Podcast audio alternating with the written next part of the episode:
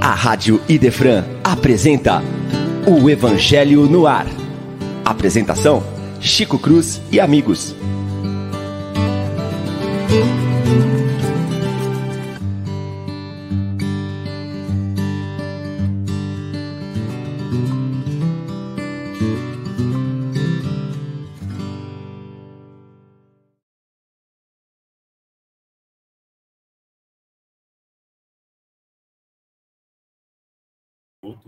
Bom dia a todos. Não sei se é a minha internet que está piscando, se está falhando. Um ótimo sábado a todos. Que Jesus nos abençoe. Muita paz, muita saúde. Hoje nós vamos aqui, eu e meus amigos, meus irmãos, vamos fazer o Evangelho no Lar, tá?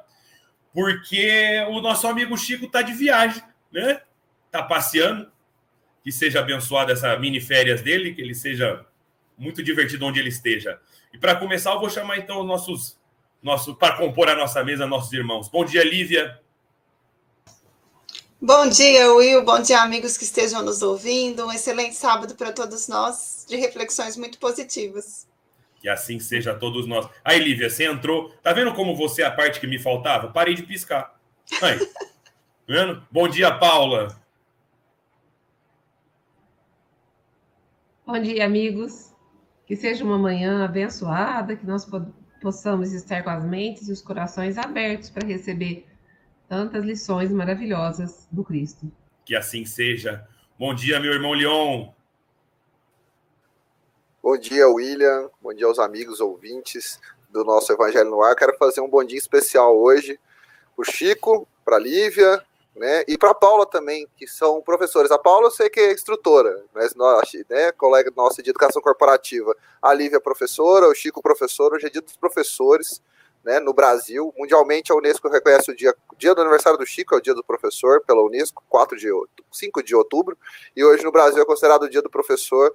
Aos amigos que tiveram a honra aí de cursar uma licenciatura e o desafio, os que cursam, que estão atuando diariamente como professores, a gente dá os parabéns, é uma data muito especial aos nossos ouvintes, tem muitos professores que estão na nossa audiência, que são professores, eu estou vendo aqui a professora Marisa, que é lá do Centro Espírita Francisco de Paula Vitor, Alcione, que eu sei que também é professora, se alguma professora tiver aqui na nossa, na nossa audiência, que se manifeste aí, que a gente manda o um parabéns todo especial aos professores, eles são fundamentais na nossa vida, e eu vou fazer já uma reflexão, já falando dia de professor, né? Professor, a gente marca, os professores marcam a nossa vida, ou porque ele é muito bom, ou porque ele é muito ruim. Ele é se, muito ele ruim. Muito, se ele for muito ruim, a gente vai ter algum aprendizado com ele. E os muito bons marcam a nossa vida. Nós tivemos muitos professores ao longo da nossa vida que nos marcam, então eu espero que a gente possa relembrar de todos eles hoje com muito carinho.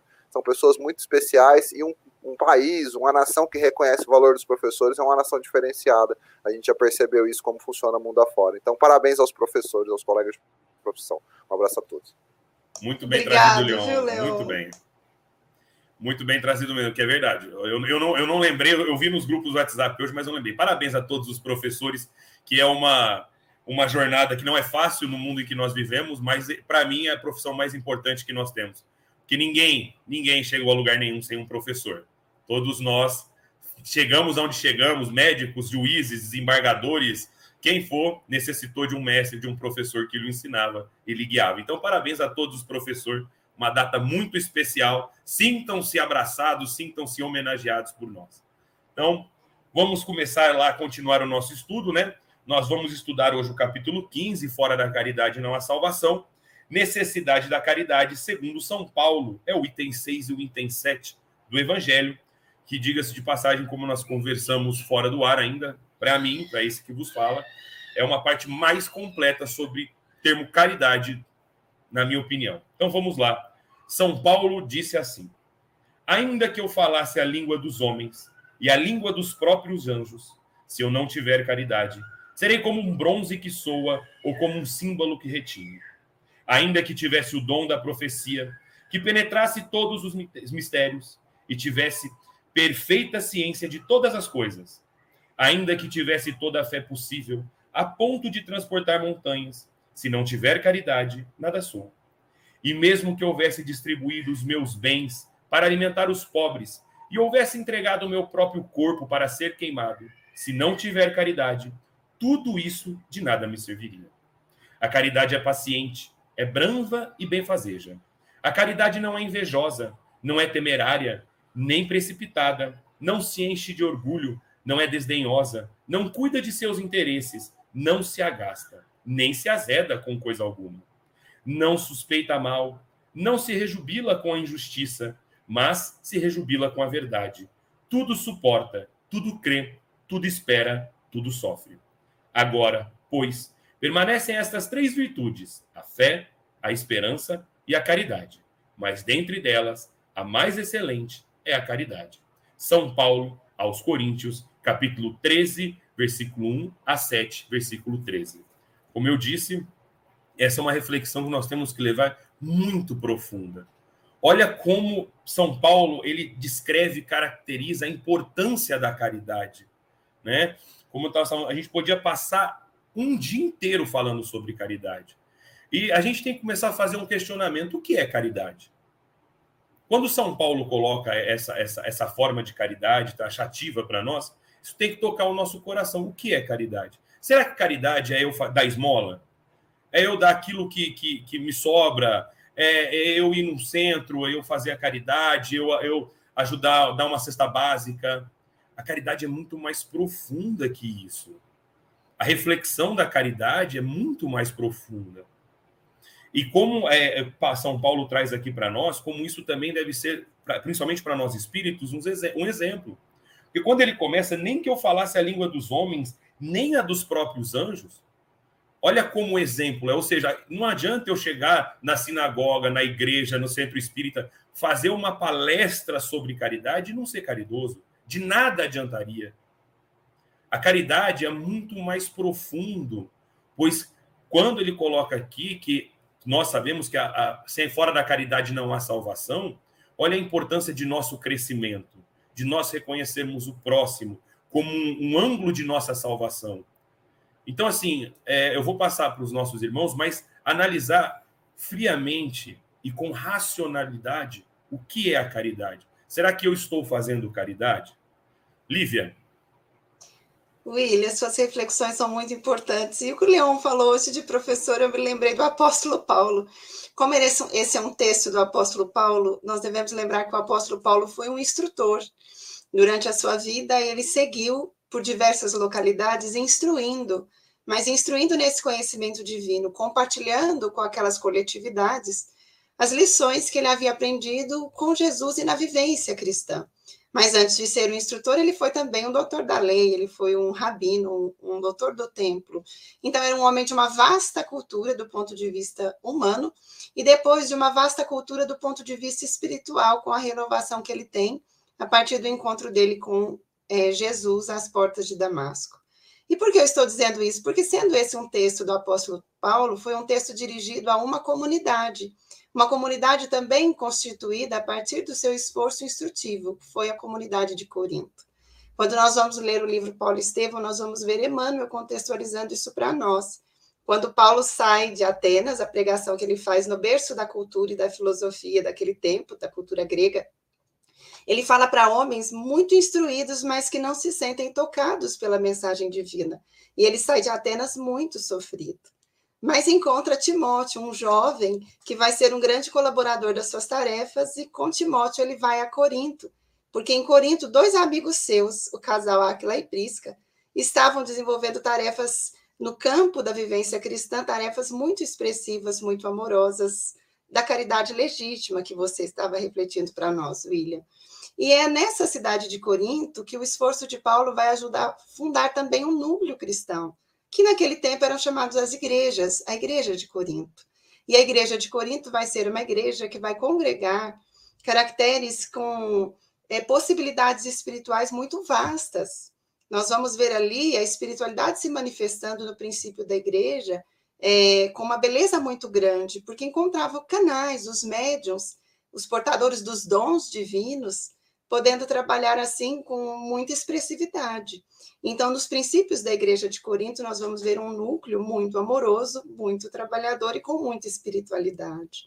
Mas quando Paulo sai dali e vai para outras regiões, porque a sua tarefa não podia é, deixá-lo fixado num único lugar. Então, a tarefa de Paulo é uma tarefa itinerante, ele vai estar sempre em viagem, sempre lidando com outras comunidades. Nós vamos ver que em determinado momento a igreja de Corinto também vai viver as suas dificuldades.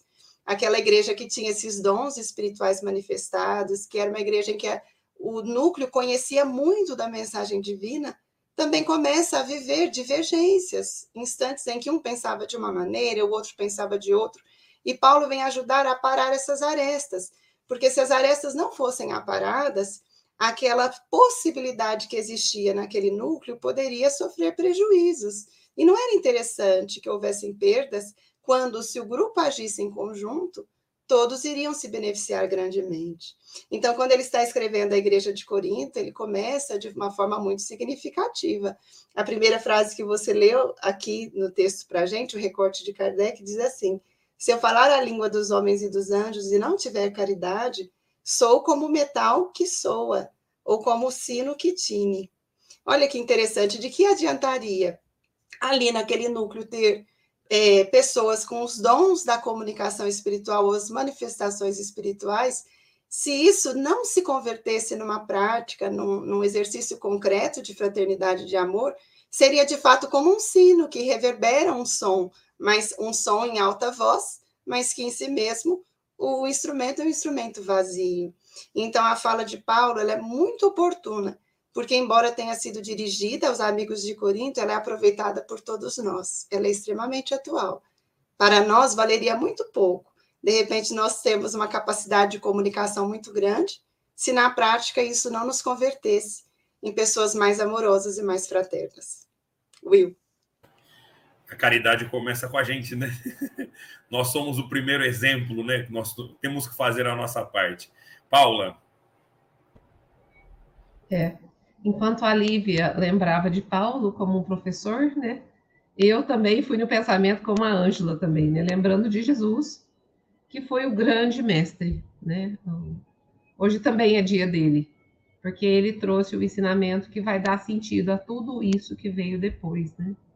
E Paulo também continuou essa, essa, esse movimento que ele fazia é, de esclarecer almas, né? de ensinar o beabá da vida, né? de propor o caminho da evolução que não fosse só intelectual. E o Will propôs uma análise é, racional. É, vamos pensar racional se a gente está fazendo caridade ou não. E aí, quando eu fui é, lendo esse texto estudando para comentar hoje, eu fui pensando é, linha a linha o que que Paulo foi dizendo aqui. Ó.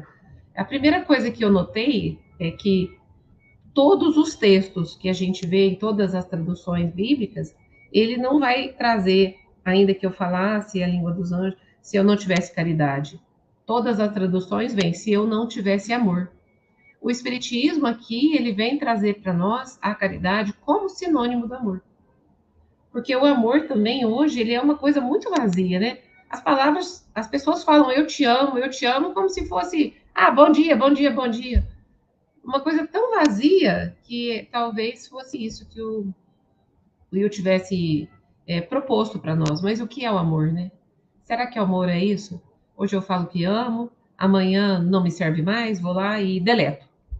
Né? Que amor é esse que é tão fugaz, que é tão superficial? Que é capaz de cancelar uma pessoa, né? É muito fruto dessa vida corrida e dessa vida muito de superficialidade que a gente vive. Então, o Espiritismo ele vem trazer para nós a caridade, substituindo a palavra amor, para a gente entender que não é só a fala, mas é também a ação. É o gesto, é a vivência. É isso que o Cristo vai trazer. O Evangelho segundo o Espiritismo, ele é segundo o Espiritismo, porque ele vai trazer para a nossa vida a fala transformada em ação. Porque só a fala, né? E olhando aqui item a item, não quero me estender, mas é, talvez a gente pudesse pensar nisso também. Quando ele fala, né? Se eu falasse a língua dos homens, a Lívia trouxe os médiums, né? Mas quantos palestrantes que a gente tem que falam o contrário? Quantos, não só palestrantes espíritas, mas de outras religiões, pastores, padres e anciões a gente tem que fala coisas maravilhosas e cometem às vezes até crimes. Então veja só que a, a, o dom da palavra, ela, ele é um dom para ser convertido, mas quando ele é usado com o coração, ele deixa um rastro, uma semente de luz e de amor. Enquanto outras pessoas com palavras tão lindas deixam um rastro de destruição quando eles vão para ação, né? Depois ele vai falar aqui, ó. E quando eu tivesse o dom da profecia e penetrasse todos os mistérios e tivesse uma ciência perfeita, também de nada me valeria. Aqui ele está falando, se eu tivesse uma ciência perfeita, ele está falando dos dons da inteligência, os dons da capacidade de investigar, os dons da possibilidade de, até financeiramente, de estar colocado num lugar onde é possível você usar a sua intelectualidade para desvendar os mistérios. Quando a gente não tem amor, o que, que a gente faz com esse dom? É um talento enterrado. Muitos dons descobertos para manipular as pessoas, outras vezes a ciência usada para a guerra, outras vezes para a destruição. Então veja que é, a gente pesquisa, pesquisa, pesquisa para quê? como diz o, o, o Will, a pergunta dele é: será que eu estou fazendo caridade? Será que eu estou na ciência? Será que eu estou no ramo das pesquisas? Por quê? Isso está me levando para onde? Né? Então, sem amor, isso não vai me levar a lugar nenhum, porque eu posso terminar totalmente vazio.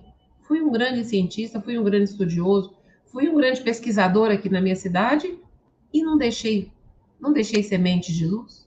O que, que vai nascer das minhas pesquisas, né?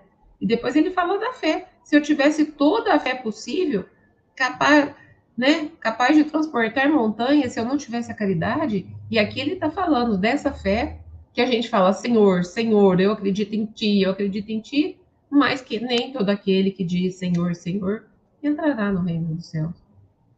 E é por isso que o Espiritismo mudou para a caridade.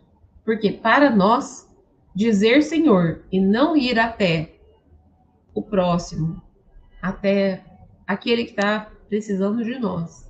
Sem amor, isso daí de nada nos valerá. Isso aí não vai abrir portas nenhuma, porque a caridade, a fé, ela só existe na ação. E a própria oração só existe orar mais ação.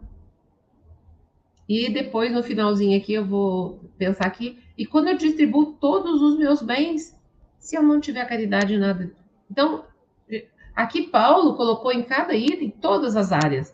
Ele colocou a área da fala, a área do pensamento, da intelectualidade, ele colocou a área da fé e termina com a área do comportamento. Eu também posso ser uma pessoa que dou muito. Eu também posso distribuir todos os meus bens.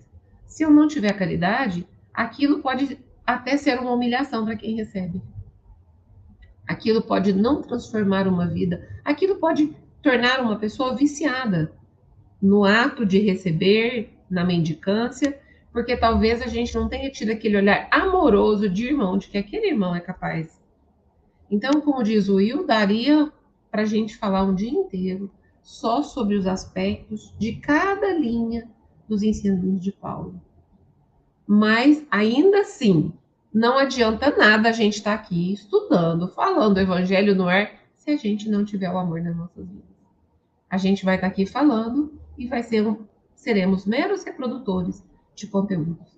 E quem ouve a mesma coisa. Se quem ouve não ouvir com amor, vai estar incorrendo nisso tudo que falou. Se não houver caridade por nós que falamos, que sementes nós estaremos deixando, e quem está ouvindo, se também não ouvir com caridade para conosco e para levar isso para as suas vidas, também esse programa não vai passar de um vazio, de uma hora perdida. Né? talvez um pouco de ensinamento que vai levar a alguma coisa, mas a ideia é que seja transformador, que haja caridade no falar, no ouvir e no agir. Né? Então foi. Comecei pensando por aí, gente. É, ô, ô, Paula, e uma coisa muito interessante que você trouxe quando você fala, falou do amor. Logicamente, vamos falar do professor também que codificou, né? O grande professor Rivail, né? O nosso Allan Kardec né? Parabéns. Não podemos ele, esquecer. Né? Jamais. Estamos aqui estudando a obra que ele, que ele codificou para nós, né? E, e, é uma coisa muito interessante, porque a etimologia da palavra caridade, ela vem do, do amor caritas, né? Que é o amor incondicional. Só que o professor Allan Kardec, sabendo da nossa pequenez e a espiritualidade maior também, ele coloca exatamente caridade para que a gente possa entender a, a, profundidade desse amor.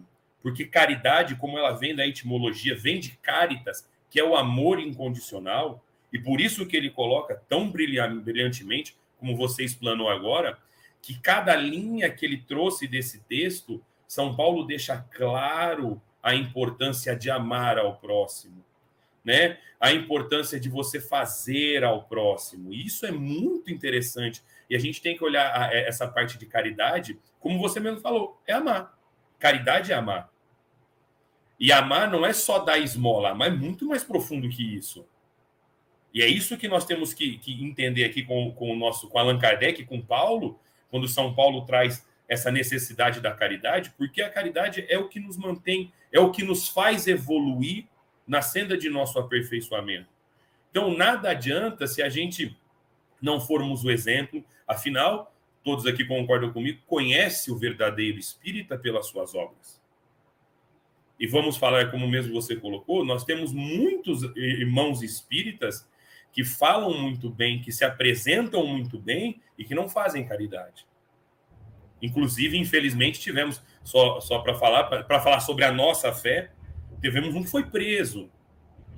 Né? Então, assim, caridade não é uma coisa que você fala, é amar. E sentimento não tem como você apenas descrevê-lo, você tem que viver e sentir. Então, caridade é sentir, é fazer ao próximo aquilo realmente que você gostaria que fosse feito a você mesmo. Desculpa, Leão. Paula, você quer falar alguma coisa? Você abre o microfone. Deixa eu só falar uma coisa, agora que você me lembrou. Assim, é, eu fico pensando, né? A gente fala, nossa, graças, graças temos pela misericórdia de Deus. Se não fosse a, caridade, a misericórdia de Deus para conosco, o que seria das nossas vidas? Somos abençoados pela misericórdia de Deus. A gente usa muito o termo misericórdia. Sim. Mas a misericórdia de Deus, o que seria de nós sem a caridade de Deus para conosco? E dos espíritos superiores de Jesus Cristo, de nossos guarda, anjos de guarda, exatamente. É, a misericórdia é a caridade vinda de um outro nível, né? É, uma, é, é um sublime amor que é eles já entenderam e a gente ainda não. Leon. É, se eu puder, posso estar enganado, e tem os professores para nos ajudarem, mas eu ia falar de etimologia e misericórdia vai nessa linha, né? O acorde até é de cordial, é o amor na essência, do coração mesmo, né? Esse cordial aí tenta transmitir essa, essa ideia do sentimental, ao que você realmente sente. Quando você tem misericórdia, como Cristo nos tem, é o que ele realmente sente a nossa dor. E aí, é, talvez uma forma de da gente expressar, da gente sentir essa caridade que está expressa nas palavras de Paulo. Né? Quando a gente sente a dor do nosso próximo, quando a gente realmente consegue equiparar, sentir a dor na hora de atuar, na hora de estar próximo dele, e isso de forma cotidiana, eu acho que realmente a gente consegue praticar a caridade. Né? A, a prática da caridade, pelo, pelo, como a Paula bem disse, nesse, nesse item ele falou de tudo. Ele falou da teoria, falou do conceito, da, do comportamento, falou da sabedoria, do estudo, da ciência. Mas o que é muito relevante nessa fala, né, na minha maneira de entender, o que eu, que eu gostaria de trazer, é que da forma com que ele expôs, ele mostrou a caridade, a gente tem que ver que a caridade é prática, ela não é teórica, não é algo que você faz, e também não é algo apartado dos nossos dias. Né? A gente não tira o momento para fazer a caridade. Fala, não, hoje eu tô atuando, não, hoje eu vou fazer a caridade. A gente não é caridoso por ocasião ou conveniência. O nosso destino como seres espirituais que somos, seres imortais, é atuar de forma caritativa. Nós somos a caridade é um guia para as nossas vidas. Né? O que acontece com a humanidade? A nossa limitação, como disse bem o William aqui, sabendo, Kardec trouxe a frase fora da caridade não há salvação, depois dessa faculdade ainda é muito preocupada com a tal salvação. Então vamos na, vamos na essência do outro termo que está associado nesse capítulo. A gente quer se salvar como se, como se eu me salvando, garantindo, e não é isso que nós não somos criados para ser salvos, nós somos criados para ser evoluídos. A gente não foi criado para poder salvar, é uma, é uma solução escapista, para uma função escapista da vida. A vida não foi feita para buscar a salvação, a vida foi feita para buscar a evolução. A salvação é justamente algo que vai ante a nossa falha, ante os nossos erros, ante a nossa incapacidade de praticar o bem de forma contumaz, porque a gente pratica o bem de forma conveniente, mas de forma contumaz, eu falo sempre fazer o bem, nem sempre a gente a gente às vezes faz o que é o bem que nos é conveniente.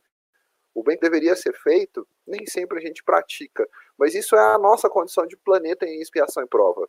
Isso é a nossa condição de um planeta que ainda tem muito a evoluir, que eu acho que a doutrina espírita, como guia e bússola, vai nos ajudar a, a chegar a esse, esse ponto. No entanto, se a gente buscar a origem dessa expressão e como ela conseguiu passar o tempo, já é uma grande evolução. Porque pense, a fala de São Paulo, como trouxe a Lívia no começo da fala, da fala dele, foi aos Coríntios, ela vai vencer, vai vencer barreiras, vai chegar nas traduções, vai chegar nas doutrinas protestantes, vai chegar na doutrina espírita, vai sobreviver um período terrível, que foi o período das trevas, que é o período do feudo, onde essa informação de que a caridade, ou que, o amor era a salvação e não a caridade, era uma forma de obscurecer. Porque imagina se o pessoal daquela época, dos períodos que viviam da escravidão ou do feudo, soubesse que era preciso ser caridoso para salvar. Nossa, eles matavam, eles perseguiam, eles tratavam o nosso colega, os humanos, como exatamente como nem bichos né, esse tratamento tratava. Pensa num escravagista lá do, que ajudou a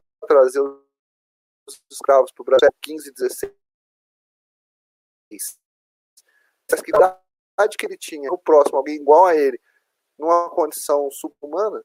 Então, essa frase é tão forte, tão impactante, né, que eu vou usar a, a, a uma, uma, expressão que a Aline Moraes, que está nos acompanhando aqui, a palavra o vento vai levar, mas ações ficam.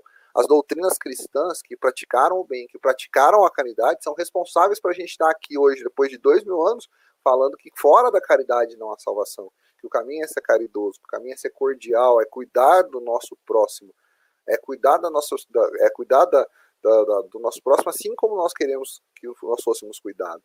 Antes de passar a palavra, tem realmente, como disse, uma série de, de pensamentos associados a isso. É, eu queria só pegar um aspecto que a Paula falou em determinado momento ali sobre a, o conhecimento e a caridade. A gente às vezes envereda pelo campo do conhecimento, ou da ciência, ou da pesquisa, e a pessoa acha que, olha, eu, não, eu sou um pesquisador, um cientista, quando que eu vou praticar a caridade? Como se fosse algo apartado.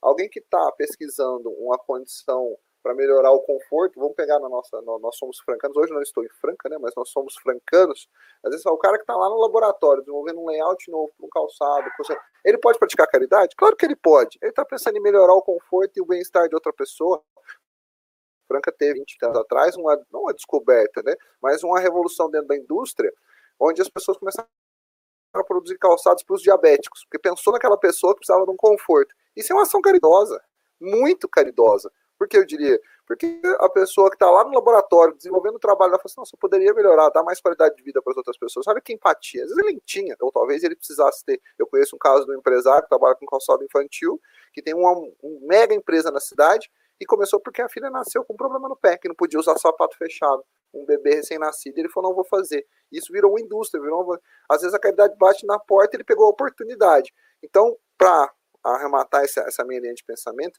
quando a gente Deus nos dá o privilégio do conhecimento, é fundamental que a gente o pratique e que a gente coloque o amor. Porque quando a gente coloca o amor no conhecimento, aí eu volto lá na frase do Inhotote, que eu já citei tantas vezes aqui, do, da, da, palestra que é ministrada pelo Instituto Arte Vida.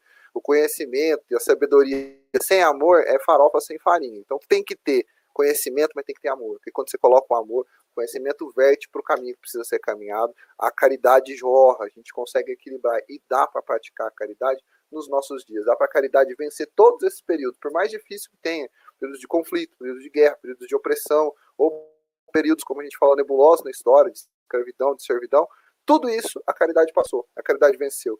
E venceu porque, às vezes, primeiro pelo temor da salvação, a gente precisa salvar. Hoje não, hoje a gente sabe que a gente tem que praticar a caridade, não porque a gente vai se salvar, mas porque a gente vai evoluir, a gente vai se melhorar. E essa é a preocupação. Começamos pelo temor, hoje a gente faz pelo amor. Leon, só antes de passar para o William a fala, é interessante que tantos que estejam nos ouvindo quanto nós estejamos bem é, compenetrados sobre o sentido da fala de Paulo, que é exatamente esse. É, apontar a caridade, assim como Jesus e Kardec, como um sentido de vida, uma forma de vida, não como uma atitude de ocasião. A princípio, muitos de nós entendemos a caridade como sendo aquele, aquele momento que nós vamos eleger na nossa vida para fazer alguma coisa para o outro, um favor que nós estivéssemos fazendo. E não é assim que a doutrina espírita vem nos apontar a caridade e que Jesus nos apontava o apóstolo Paulo. Esses momentos de ocasião são importantes, são expressões da caridade, mas o apóstolo Paulo falava de essência, de, de, viver de forma amorosa. E quem se torna um coração amoroso, a fala dele é uma fala que constrói. Mesmo que ele não tivesse tido essa intenção, ele fala para o bem. A maneira como ele ouve as coisas é uma forma respeitosa. Ele ouve para construir, ele vai filtrar o que ouve, aproveitar o que é bom e transformar isso numa boa ação. As suas ações não vão escolher momentos para que ele seja útil, ele tentará ser útil no seu cotidiano. Isso que você estava apontando é muito importante para nós. Por isso, quando ele fala para a igreja de Corinto, a fala tem muito sentido, porque eram amigos que tinham essas possibilidades da comunicação, tinham conhecimento, agiam, já conseguiam compartilhar com os outros alguma coisa, mas era preciso mais. Era preciso que as questões exteriores não sufocassem a essência. Então, para nós é importante todo dia trabalhar para ser alguém melhor, um coração mais amoroso, para que a nossa fala construa, para que o nosso conhecimento seja empregado no bem e para que onde nós estivermos, nós sejamos corações a distribuir esse bem legítimo que é o amor dentro de nós. Então, a fala de Paulo é extremamente atual, porque quando bem pensada, ela é aplicável a cada um de nós. Ah, vou ter que entrar. O Leão já falou e a Lívia já puxou, e aí eu quero complementar na fala, na fala de vocês dois. Que, assim, fica à vontade, gente... o chefe não está aí, fica à vontade, o chefe não está. Não, mas agora a gente tem subchefe, olha. Tá chefe é a mesma coisa, a gente está aqui. Olivia, a gente tá... na hora que você falou, eu fiquei pensando, como que a gente elenca dias para fazer a caridade? Não, sábado eu vou fazer tal coisa tal dia eu vou fazer tal coisa. Eu mesma, essa semana, eu estava falando com a minha filha, estava falando assim, nossa, eu tinha tantos trabalhos voluntários, agora eu não estou conseguindo mais fazer, tive que reduzir. Ela falou, mãe, eu acho que você está enganada. Mas é aquela coisa, aquela... Assim, como se a gente pudesse ver como que a gente se engana. Como se a gente pudesse numerar a caridade. Como se fosse isso que fizesse a diferença. E eu falo, o que a gente fala, que é o que a gente vive, nós também vivemos os mesmos problemas, viu, amigos? Vocês que estão nos ouvindo, nos vendo, a gente passa os mesmos equívocos que a gente trata aqui no programa. E a Lívia, então, ela lembrou. Eu, eu, tenho aqueles momentos, assim, que eu tenho esse trabalho, tenho aquele trabalho, esse outro eu já não estou fazendo mais. Senti, assim, nossa, como se eu estivesse devendo. Não é aquela coisa de eu vivo a caridade, mas essa que é a proposta. E trazendo que o, o próprio Paulo falou, quando ele disse, já não sou eu que vive, mas o Cristo que vive em mim, e estava querendo dizer o quê? Eu tenho amor o tempo todo. Eu não vou tirar um dia para fazer caridade. Eu não vou tirar um. Ah, nesse momento eu vou ensinar as pessoas, o Paulo. Não, ele vivia o amor em cada contato. E ele permitia que a caridade fosse feita, não com esse momento específico que a Lívia falou, que foi, nossa, foi muito bem lembrado isso. Mas, assim, uma vida. A espontaneidade de viver o amor, que o Leão também falou anteriormente. Esse amor vivido o tempo todo é uma vivência onde a caridade não é pensada, mas ela é a natureza da pessoa. E ela se torna a essência do que a, que a Lívia trouxe para nós e que Paulo disse: é o Cristo que vive em mim. E se o Cristo era amor, ele conseguia ser amor o tempo todo. Então, é, a gente está tá longe? Tá. Mas a gente está tentando? Tá. A gente está aqui para fazer um trabalho, quem sabe, de começar pela ideia, entender com a, mente, para depois isso ir para o nosso coração e nos transformar. O objetivo é que as, o vento não leve isso, mas que possa é, se frutificar de alguma maneira no nosso coração, na nossa mudança, né? Então, eu achei muito oportuno a maneira como as considerações foram feitas. Desculpa aí, hein, Chevinha? Não, por, é, é, que é isso, não, nem, nem me fale uma coisa dessa. Eu estou pensando aqui também em tudo que vocês colocaram, e você falou uma pra, frase de Paulo aí, para quem quiser, tem um filme chamado Paulo, Apóstolo do Cristo, que eu não vou dar spoiler para todo mundo mais assistir, mas é exatamente o que você falou, que ele fala assim: viver é Cristo, morrer é lucro. E para que você entenda, assista um filme que é maravilhoso. Não, morrer é o quê? Eu não, não entendi. Viver é Cristo. Viver é Cristo. Morrer é lucro. Mas para entender, tem que ver o filme. Entendeu? Para entender o que ele quer dizer com isso, tem que ver o filme. Mas uma, uma, uma coisa que eu vou mais além. Se nós pegarmos os grandes baluartes de qualquer religião, eles se tornaram grandes por quê? Por serem grandes oradores? Também. Por serem pessoas excepcionais? Claro. Mas o principal, qual era a essência deles? A caridade. Chico, Divaldo, Madre Teresa, pessoas que viviam a caridade em sua integridade, o amor ao próximo. E aí eu vou fazer uma coisa que eu fiz para me entender isso. É, é, eu, eu, também agora eu vou tomar um pouquinho do tempo para mim. Eu, eu, quando eu aprendi com um professor meu, para a gente aprender uma coisa, a gente tem que fazer algum, alguma analogia para que você consiga entender. Eu, eu aprendi assim na minha vida. Então, quando eu estudo, se eu tenho alguma dificuldade, eu faço uma analogia. E essa da caridade, como eu, São Paulo, como Chico, como outros tantos, para mim, avatares da humanidade, que são exemplos de luz e de caridade, eu fiz uma analogia. Eu acho que como Deus está para nós em todos os lugares, certo? Deus está em, ele é onipresente. Então eu imaginei Deus como uma rede de Wi-Fi, está em tudo quanto é lugar. Desculpem essa analogia. Eu, o William, está colocando isso porque eu tenho dificuldade de aprendizado e eu uso assim. Então Deus tá, é um Wi-Fi, ele está em tudo. Nós temos um roteador que é o Cristo, certo? Alguns seres, como Chico Xavier, Edival, é, Francisco de Assis, Paulo de Tarso, conseguiam se conectar através do Cristo com Deus. E aí sim a gente vê essa transcendência da alma desses seres que compreenderam a grandiosidade do trabalho, do, da grandiosidade da, da família universal. E o mundo em si, as coisas mundanas, adquirir bens materiais, se tornam muito pequenas, porque eles se conectaram ao maior, se conectaram à amplitude universal de nossa família, que é o amor de Deus. Jesus falava: Eu estou uno com o Pai. Então, quando nós pegamos esses seres que conseguem compreender, eles conseguiram entender a grandiosidade da família universal que nós vivemos, a grandiosidade de que nós temos que fazer ao próximo. Se você desse hoje um milhão de reais a Divaldo Pereira Franco, todo mundo sabe que ele reverteria isso à casa do caminho. Ele não teria coragem de comprar um carro para ele. E se nós ganhássemos hoje na Mega Sena 40 milhões, todo mundo pensa, ah, eu daria uns 100 mil para caridade. Ah, daria.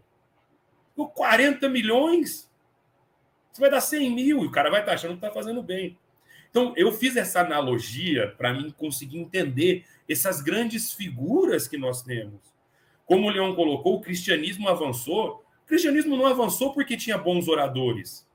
O cristianismo não avançou porque tinha pessoas importantes que acreditavam no Cristo. Ele, ele avançou na humanidade e hoje se torna a maior religião da nossa humanidade exatamente por amar ao próximo, por aqueles que estarem neles entenderem, mesmo que singelamente como nós, que nós precisamos um dos outros para ser feliz, que nós precisamos dos outros para evoluir. E quando eu faço ao próximo, ao pequenininho, é o nosso mestre Jesus que nós estamos fazendo. É a nós mesmos, é a nossa evolução. Por isso que a caridade é tão importante. Continuando o nosso estudo no item 7, desculpa a analogia, ninguém precisa ter essa analogia que é minha, tá? Como eu falei, eu tenho um pouco de déficit de atenção, então eu faço umas oh, analogias para entender melhor. Eu vou, te, eu vou te dar um, vou te dar um refresco, porque a, o pessoal, a gente estava na aula de evangelização no ano passado, e a professora Alcione, que é a nossa amiga aqui, também frequenta lá no Zé Marcos Garcia, explicando sobre a prece e como se conectar com Deus, e ela estava explicando teoricamente. Ela chegou, a, a, criança de 10 anos chegou na mesma analogia. Ah, então é, a prece é igual Wi-Fi, eu consigo conectar com Deus independente disso. Então, assim, a analogia flui, que é uma beleza, tá? Eu queria te dizer que você está respaldado, porque a evangelização nossa já chegou no mesmo, na mesma conclusão. Maravilha, que bom, fico muito feliz então. Vamos lá, o item 7 para a gente finalizar o estudo de hoje. São Paulo compreendeu de tal modo essa grande verdade que disse: ainda que eu tivesse a linguagem dos anjos, ainda que eu tivesse o dom da profecia, que penetrasse em todos os mistérios, que tivesse toda a fé possível, a ponto de transportar montanhas, se não tiver caridade, nada sou. dentre essas três virtudes, a fé, a esperança e a caridade, a mais excelente é a caridade. Coloca assim, sem equívoco, a caridade acima da, até da fé. É que a caridade está ao alcance de todo mundo, do ignorante como do sábio, do rico como do pobre, e porque independe de qualquer crença particular. Faz mais, define a verdadeira caridade, mostra não só na beneficência, como também no conjunto de todas as qualidades do coração, na bondade e na benevolência para com o próximo. Olha como o item 7 é uma explicação de Kardec, né? Mas como traz a profundidade nós estávamos estudando da, da, do texto de, de Paulo. No filme de Paulo, Apóstolo de Cristo, é, vou dar um pequeno spoiler, mas por favor assistam que é maravilhoso. Não tem como eu. É, ele inclusive salva o filho do algoz dele. Ele vai, faz uma oração e salva o filho dele. E é, é, o, é, o algoz dele chega para Paulo e fala: Você não teme a morte? Eu vou, eu vou ter que cumprir, porque essa é a minha obrigação, é cumprir a pena. Eu tenho que lhe aplicar a penalidade. Ele fala: O seu dever é esse, o meu dever é amar. Olha quanto isso é profundo. Nós, hoje, como Cristo, foi, é, foi o caminho, a verdade, né? E foi o nosso exemplo, morre na cruz. Quantos apóstolos não deram a vida por amar ao próximo? Hoje nós só temos que amar.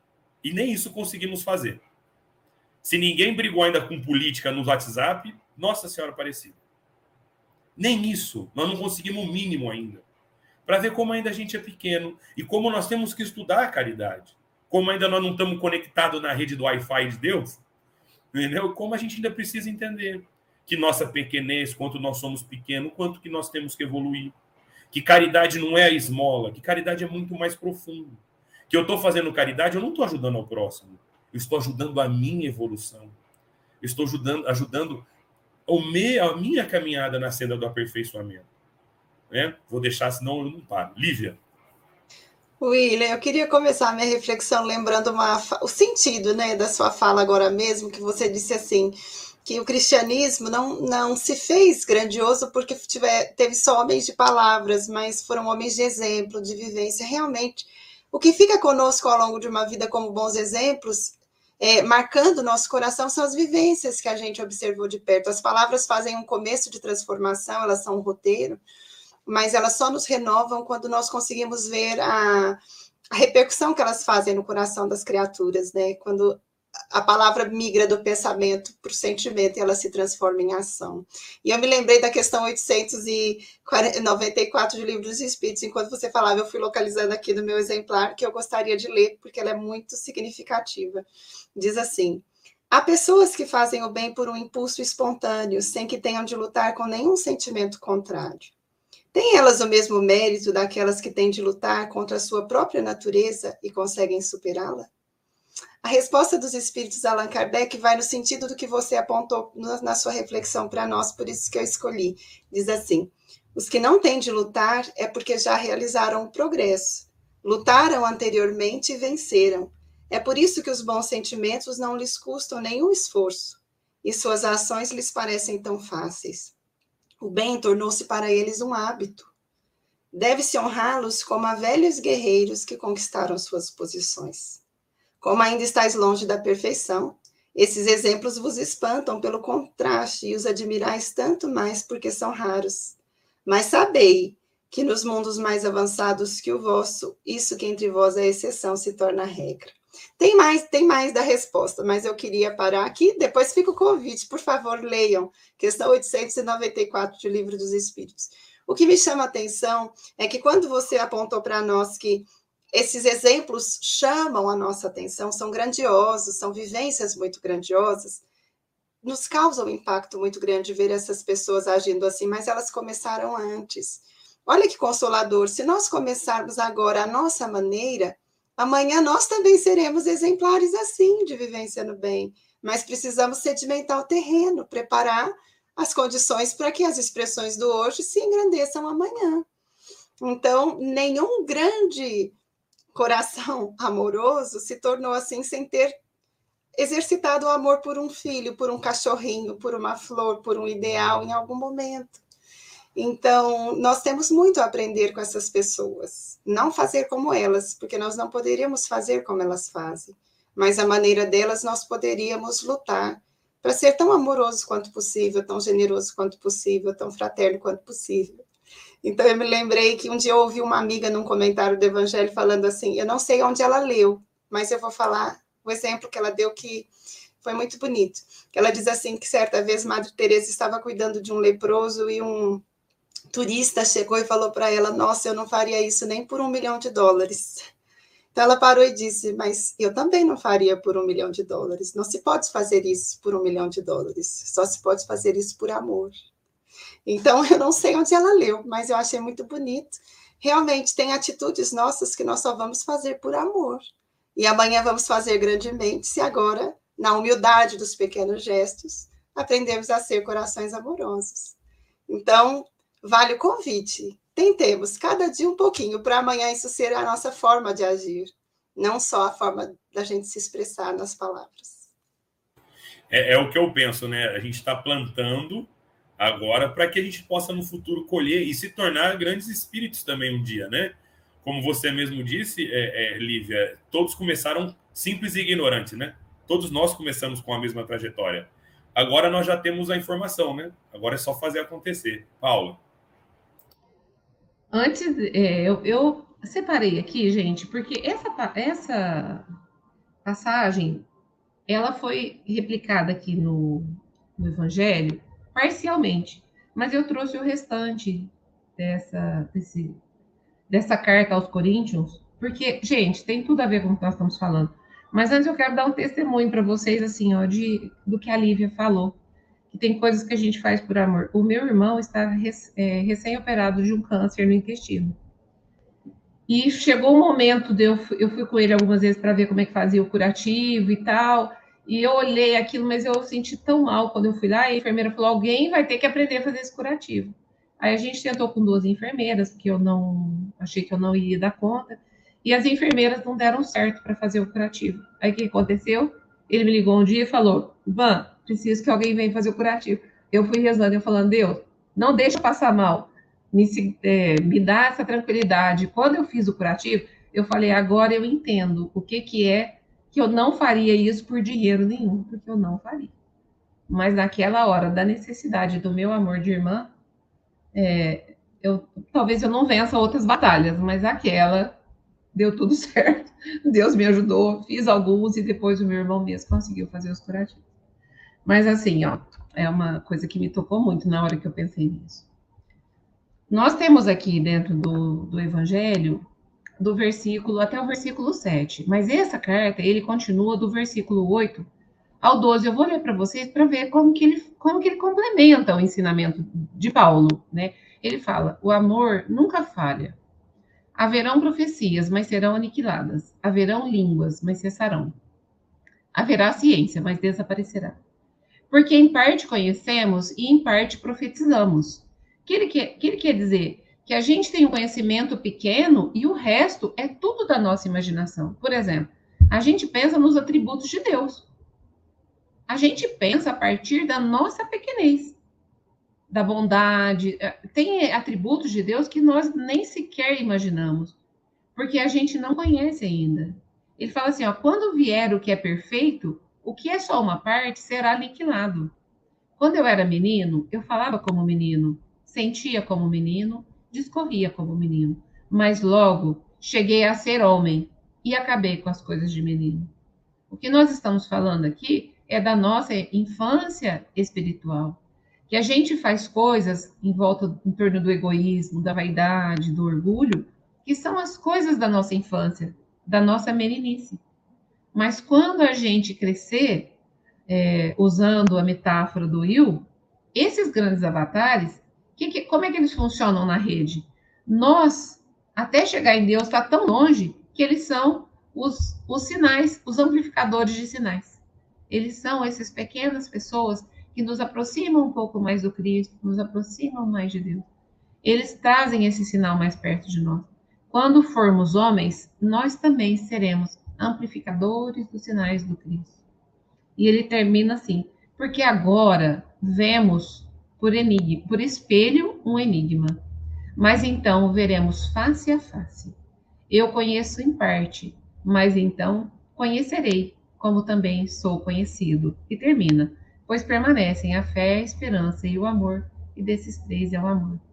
Então a gente vai conseguir chegar nesse estágio de encontrar esses grandes nomes, essas grandes personalidades amorosas, quando a gente tiver crescido e conhecer o amor. Então a gente vai ter, é, vai parar de olhar por um espelho, vai parar de olhar a realidade espiritual, que a gente imagina muita coisa da espiritualidade, que é um enigma para nós, então a gente vai conhecer a verdade e vai ser capaz de aproximar de Deus não como um enigma, mas como um pai amoroso. E nos tornaremos professores, nos tornaremos mestres, nos tornaremos novos semeadores, amplificadores dessa grande rede de Wi-Fi do qual as pessoas estão tão longe e que a gente está se esforçando para se aproximar. Então, esse texto é maravilhoso. Eu recomendo que leiam é, até o final essa carta, né, que é uma das mais famosas de Paulo. Paula, acho Isso. que nós nos, nos, tornaremos imortais, porque quando você deixa um legado, você se torna um ser imortal.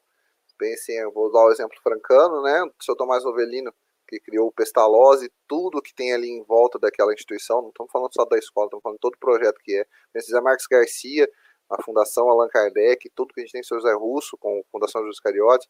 Né? Eu estou falando de exemplos francanos, mas a gente pode ir longe. Podemos falar de, Irmão du, de Irmã Dulce na Bahia, podemos falar de Nelson Mandela na África, podemos falar da, da Madre Teresa, de Mahatma Gandhi na Índia, ou seja, quando a gente conseguir realmente colocar esse conceito nas nossas vidas, aplicar o amor, né? O legado fica e a gente se torna imortal, porque o legado que essas pessoas, que esses seres deixam de amor e caridade é imortal. Aí a, o ser vai, a, a, o legado vai perene, independente dos, te, dos tempos, ao passar dos tempos, esse legado fica, as lições ficam e a gente tem hoje contadas histórias desses personagens. Acho que isso que é o, é algo que a gente, com certeza, na infância da, da, da, da espiritualidade como nós estamos, a gente ainda se vê às vezes longe. Mas quando eu passo num colégio, como eu vejo o Pestalozzi, quando eu passo nas construções aqui na cidade de Franca, eu falo, poxa, isso aqui começou numa pedrinha, numa sala, num, num, numa sala, num quarto, alguma. Quando foi a primeira sala de aula? Tive a oportunidade de conversar com uma pessoa da família do seu Tomás Novelino, que fundou o Colégio Pestalozzi, Perguntei para ele como que era almoçar no domingo com ele. Ele falou assim: é uma pessoa que estava o tempo todo preocupado com a educação da família e das pessoas que estavam na cidade. Eu quero uma escola boa para os meus filhos, mas também vou querer uma escola boa para as pessoas, para a comunidade. O legado dele hoje atinge todos, todos, todos da, do, do, entorno né, da, da cidade. Ele pode, o legado dele perpassou vários anos. Então, acho que a gente vê como muito distante, mas é como a Lívia também falou, é uma evolução constante. Todos os dias a gente vai fazer um pouquinho e talvez por essa ideia de ser uma evolução constante, da gente ter, ter essa busca, essa é, de nove entre dez casamentos que nós já fomos, a leitura mais ouvida. Né? Eu, eu, eu ia comentar isso aqui, mas todo mundo já foi num casamento, quando o padre começa a falar, ele vai falar né, na, na epístola de Paulo aos Coríntios. Todo mundo fala, não, mas eu já ouvi isso aqui. Qual casamento que a gente ouviu dessa forma? Né? A gente sempre ouve essa frase. E aí eu estava refletindo sobre isso, e interessante que no, no, na celebração do meu casamento, meu irmão, quem fez a celebração, ele leu o Homem de Bem. Falei, pô, todo mundo lê epístola, por que você vai ler o Homem de Bem? Você jogou a responsabilidade nas minhas costas, né? Eu brinquei com ele. Ele falou assim, não. Eu escolhi essa daqui justamente porque essa aqui já é o modelo perfeito. Lá é a provocação, aqui está o modelo já com, de acordo com Kardec. Mas voltando para essa, a missão do homem que assume a responsabilidade de construir uma nova família, porque fazer parte de famílias todos nós fazemos. A partir do momento, e a gente estava, o William estava falando sobre isso essa semana, nossa reunião lá do, do, do Allan Kardec, que a gente tem a instituição família, nossa, a gente passa a ter uma, uma enorme responsabilidade, que é replicar o amor, que é pegar, e como eu sempre falei nesse programa, todo mundo é, passa por essa experiência, quando você é filho, você não tem ideia do que é ser pai. A partir do momento que você passa para a paternidade e para a maternidade, você valoriza muito mais aqueles que foram seus pais e seus, seus pai e mãe. Você muda totalmente essa relação. Por que, que essa leitura está nos casamentos, nas celebrações, nas formações das famílias, digamos de certa forma assim? Tá? Porque esse é, o, é, é, é esse é um instrumento que vai fazer as famílias conseguirem melhorar um pouquinho a cada dia, sendo caridoso, praticando o amor e a caridade. É na família, no ambiente familiar, que a gente vai ter que exercer a caridade como uma prática, não como eu sou caridoso, eu, como eu pratico a caridade. Eu sou caridoso, eu exerço isso. Não é uma alternativa. A gente tem que praticar, a gente tem que ser indulgente, a gente tem que perdoar, ou seja, é nos ambientes familiares, são nas famílias que se formam, e aí, como eu disse para vocês, né, todo casamento vem essa provocação e essa, essa fala, e às vezes ela soa como provocação, às vezes ela soa como uma reflexão. Né? Os, os celebrantes, padres, pastores, falam, reflete sobre o seu casamento, vamos aproveitar sobre esse momento, vamos renovar os votos. O que seria renovar os votos? É lembrar essa, essa mensagem sobre a caridade. Temos praticado a verdadeira caridade, benevolente na sua essência, aquela que realmente tudo crê, espera e sofre. Porque tudo crê, espera e sofre é muito forte, muito extenso. A gente pensar que a gente vai esperar por momentos a gente não está na mesma condição que o nosso cônjuge, que o nosso filho, será que a gente tem essa condição? Olha a caridade que é a espera, né? A caridade que é entender o tempo do nosso próximo, que vive momentos diferentes do nosso. Então, acho que não, não, não, o que eu queria trazer nessa fala é que não por acaso ela está nas principais, nas principais celebrações. O começo de uma família é o começo pela caridade, pela verdadeira caridade, que vai nos levar à evolução, mais do que a salvação, que vai levar à evolução nossa, particular, evolução da humanidade, dos nossos filhos, das nossas gerações. Talvez a gente não tenha um colégio para chamar de nosso, a gente não tenha uma instituição, mas a gente tem uma família para chamar, um legado para deixar, e isso, isso, isso já é algo que vai ser válido, vai ser, vai ter o nosso, nosso pezinho na imortalidade. E esse, como vocês estão colocando aí, esses espíritos superiores são os nossos professores que nos ensinam a caridade, ensinam a amar ao próximo. E por isso que nós temos que pegar esses textos e ler toda vez de novo, refletir mais uma vez, porque não, não dá com uma hora só, não dá para falar tudo, toda a dimensão dessa, dessa, desse texto, que é muito mais profundo. E a gente vai fazendo aquilo que a gente pode, um pouquinho de cada vez, um pouquinho por dia, mas sempre evoluir, nunca parar é, é um movimento cíclico, sempre fazemos evolução, sempre estamos evoluindo. E hoje nós somos a melhor formação das nossas encarnações, nós somos o hoje, né? Então hoje nós somos melhor que ontem, esperamos que amanhã sejamos melhor que hoje. Hoje nós pegamos um pouco mais de sabedoria, que a gente possa praticar isso amanhã. Vamos para as nossas considerações finais, que está acabando o nosso tempo. Lívia, suas considerações e despedidas. William, eu lembrei de uma frase que a minha mãe falava para a gente quando a gente era criança, eu, as minhas irmãs e irmãos, ela falava assim: tudo que você for fazer na vida, faça sempre com amor. E eu nunca me esqueci disso, então é o que eu diria para os amigos: seja o que for que a gente venha fazer, que a gente faça com amor, coloque a nossa dose de amor. Um excelente sábado para todos, uma excelente semana e muito obrigada a todos os amigos que estiveram conosco nesse dia. Muito obrigado, Lívia. Paula. Bom, me disse me despeço aqui de vocês de um estudo tão bonito como a trovinha do Casimiro Cunha. Fala assim, ó, repita-se todos os dias à mesa, que cada esmola de amor será o um ingresso mais tarde nos banquetes do Senhor. Que nós possamos, então, é, nos servir à mesa aí de amor e servir a todos que estão conosco. Um bom final de semana a todos e obrigada pela audiência. Muito obrigado, Paula. Linda reflexão. Leon, meu irmão, William, engraçado, eu ia falar para a Lívia, minha mãe frequentou a mesma escola que ela. Minha mãe fala a mesma coisa. Tudo que você fizer na vida, faça com amor. É impressionante. igualzinho, a mesma frase. Olha que são três filhos, e ela falou do mesmo jeito.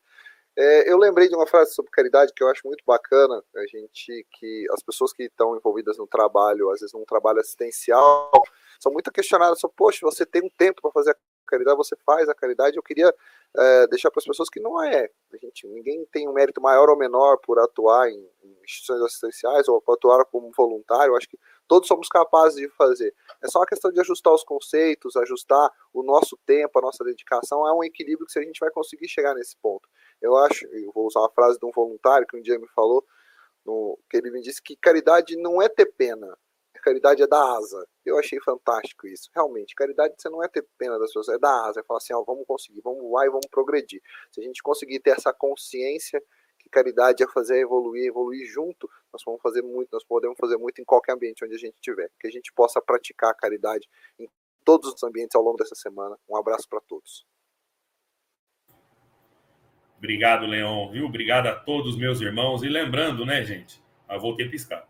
Que caridade como o Leão falou, marca um dia. Você tem horário para você se divertir, você tem horário para você estar com sua família, você tem horário para você trabalhar, você tem horário para ir na academia. Marca um horário para que você possa fazer amor, para que você possa amar ao próximo, para que você possa realmente dar aquilo de sua essência, da caridade.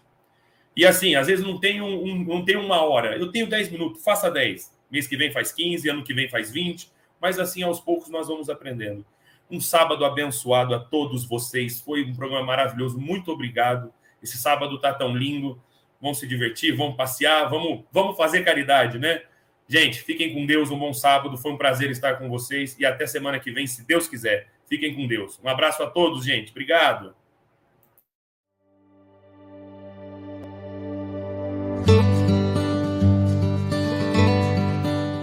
A Rádio Idefran apresentou o Evangelho no Ar.